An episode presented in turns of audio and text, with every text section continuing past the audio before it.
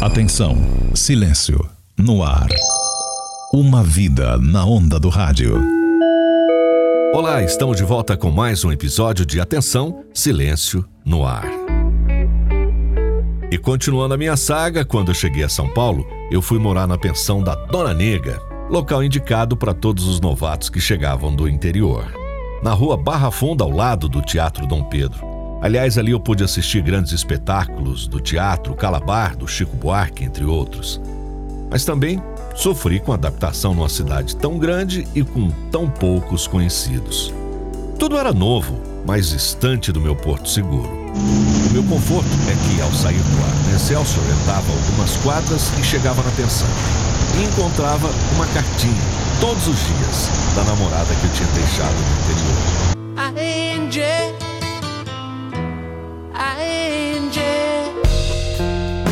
Nos dias de hoje, falar em carta é algo tão distante, né? Mas era assim: ou carta, ou falar com ela com fichas telefônicas na Telesp da 7 de abril, onde eu morava, não era permitido usar o telefone. Era bom porque eu ouvia sua voz, mas junto vinha o sinal das fichas caindo. Falava-se rápido, pois o tempo da ficha era curto. Juras de amor, promessas para um futuro próximo. Hoje, damos risada desse tempo brincando com o WhatsApp e outras redes sociais. Nessa mesma pensão, tive o privilégio de morar com um amigo e colega de trabalho, o Sérgio Boca, que na época era um dos doutores recém-chegados também do interior, que mais tarde ia se tornar um dos ícones do FM romântico. Você tocou a minha vida com a tua delicadeza no meio da noite. Trabalhar na Excelsior era uma meta cumprida, mas estava surgindo um novo rádio, o FM. Até então, falar para o público jovem paulista era tarefa para as AMs Excelsior e Difusor. A Excelsior é uma estação jovem. Jovem como você. Excelsior. Jam Music. Varig traz com exclusividade e com pesquisas das revistas Cashbox, Billboard, Rock Music e Record World. A difusora apresenta sucessos de todo mundo. Agora para vocês na difusora Rouse e o sucesso. You'll never find another love like mine. Precedendo as futuras rádios FM, a Excelsior criou uma programação totalmente direcionada para o público jovem e focada em sucesso da música pop da época. Competindo diretamente com a difusora, a Excelsior era supervisionada pelo radialista Antônio Celso, autor do slogan Viaje com Excelsior, a máquina do som. Excelsior. Na programação Excelsior, 50% de música Brasil.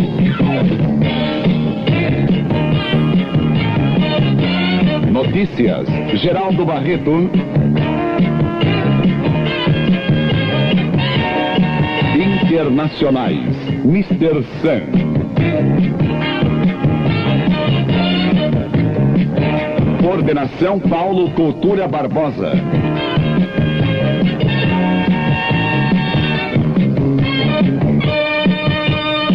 Mixagens Peter Joseph e Francisco Braga. Entre programas emblemáticos dessa fase durante a década de 70 estavam Pediu, Tocou, Ganhou e Peça Bis para o Sucesso, que contavam com a participação do ouvinte via carta ou telefone.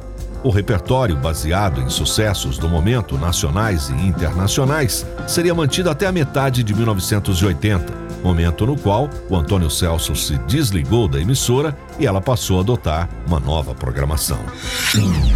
A outra emissora jovem era propriedade dos diários associados, a difusora AM, liderada pelo Caion Gadia, Tinha programação segmentada para um público jovem e baseada em sucessos da música pop.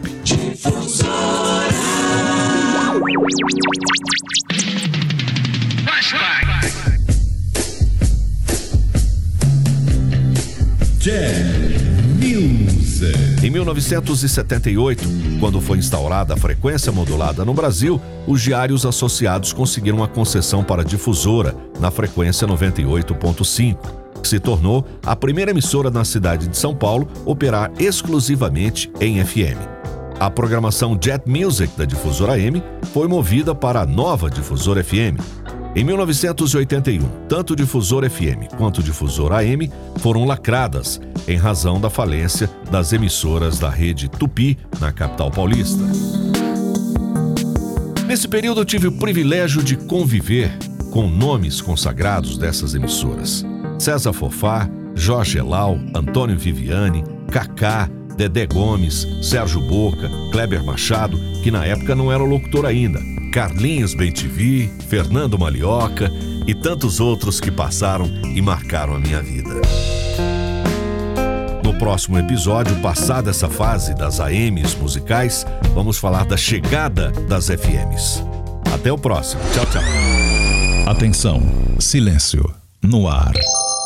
Uma vida na onda do rádio.